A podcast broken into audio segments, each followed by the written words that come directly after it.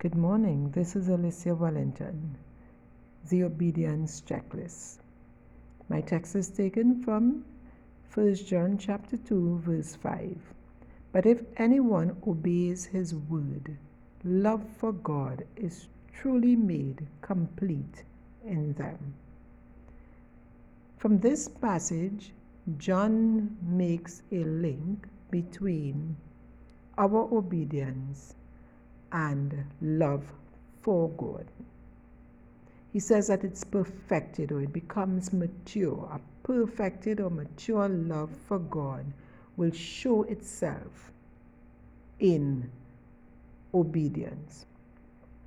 I want to take us to Matthew 19, verses 16 to 24, to illustrate this concept. This is the account of a rich young ruler who wanted to know what good thing he needed to do to have eternal life. And so Jesus gave him the checklist.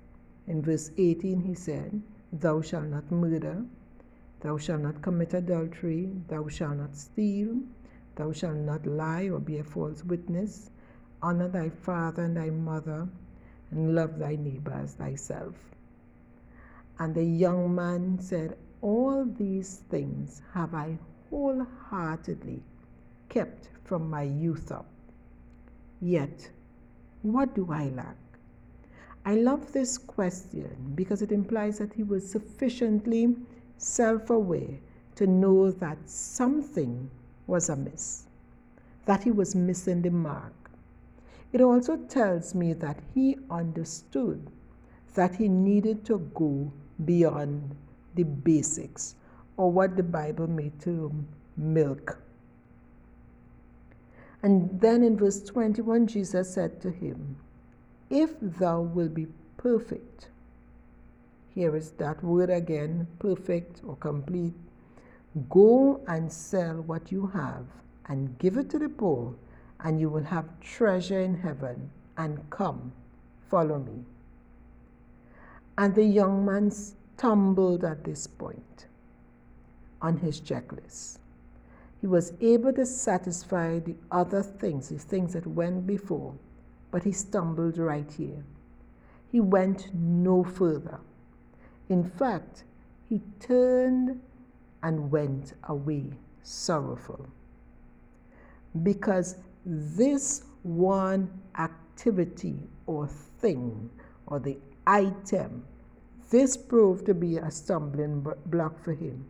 This thing required sacrifice. It required giving up of two things one, his possessions, and secondly, his way of life.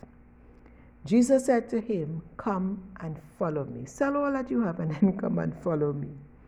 Jesus, the Bible says, Jesus had no place of abode. His life was a life of rejection, ridiculed by others. And he was, this young ruler was being asked to come, give up everything, and pay the price or bear the cost of following Jesus. And he stumbled. He stopped right there on his checklist. And it begs the question what are some of these things that the Lord has told us to do and we have stumbled at that point on our checklist because we find that to wholly or wholeheartedly follow the Lord, we find that the cost of doing that is simply too exorbitant. And so he could not obey Jesus. And again, Therefore, we could conclude that his love for God had not matured. But the issue of wholeheartedly following God has something that's always been on my mind and my heart when I read, you know, in Chronicles and the Kings about the kings, and the Bible speaks about those who did not wholeheartedly follow the Lord. Amaziah was one of them in Second Chronicles 25 2. the Bible says, and he did what was right in the eyes of the Lord, but he did not wholeheartedly follow. Jehu was another one in 2 Kings 10:31, and it says that he did not wholeheartedly obey the law of God. Even Solomon in 1 Kings 11:4 it says that when he became old his wives his wives shifted his allegiance to other gods. He was not wholeheartedly devoted to the Lord his God as his father David had been. God wants our wholehearted obedience because it is linked to, I suppose, if we could measure, it, it is linked to a measure of our love for Him. And you know, when you look at the Bible, we see that He judged the Israelites under 20 years old because they did not wholeheartedly follow Him.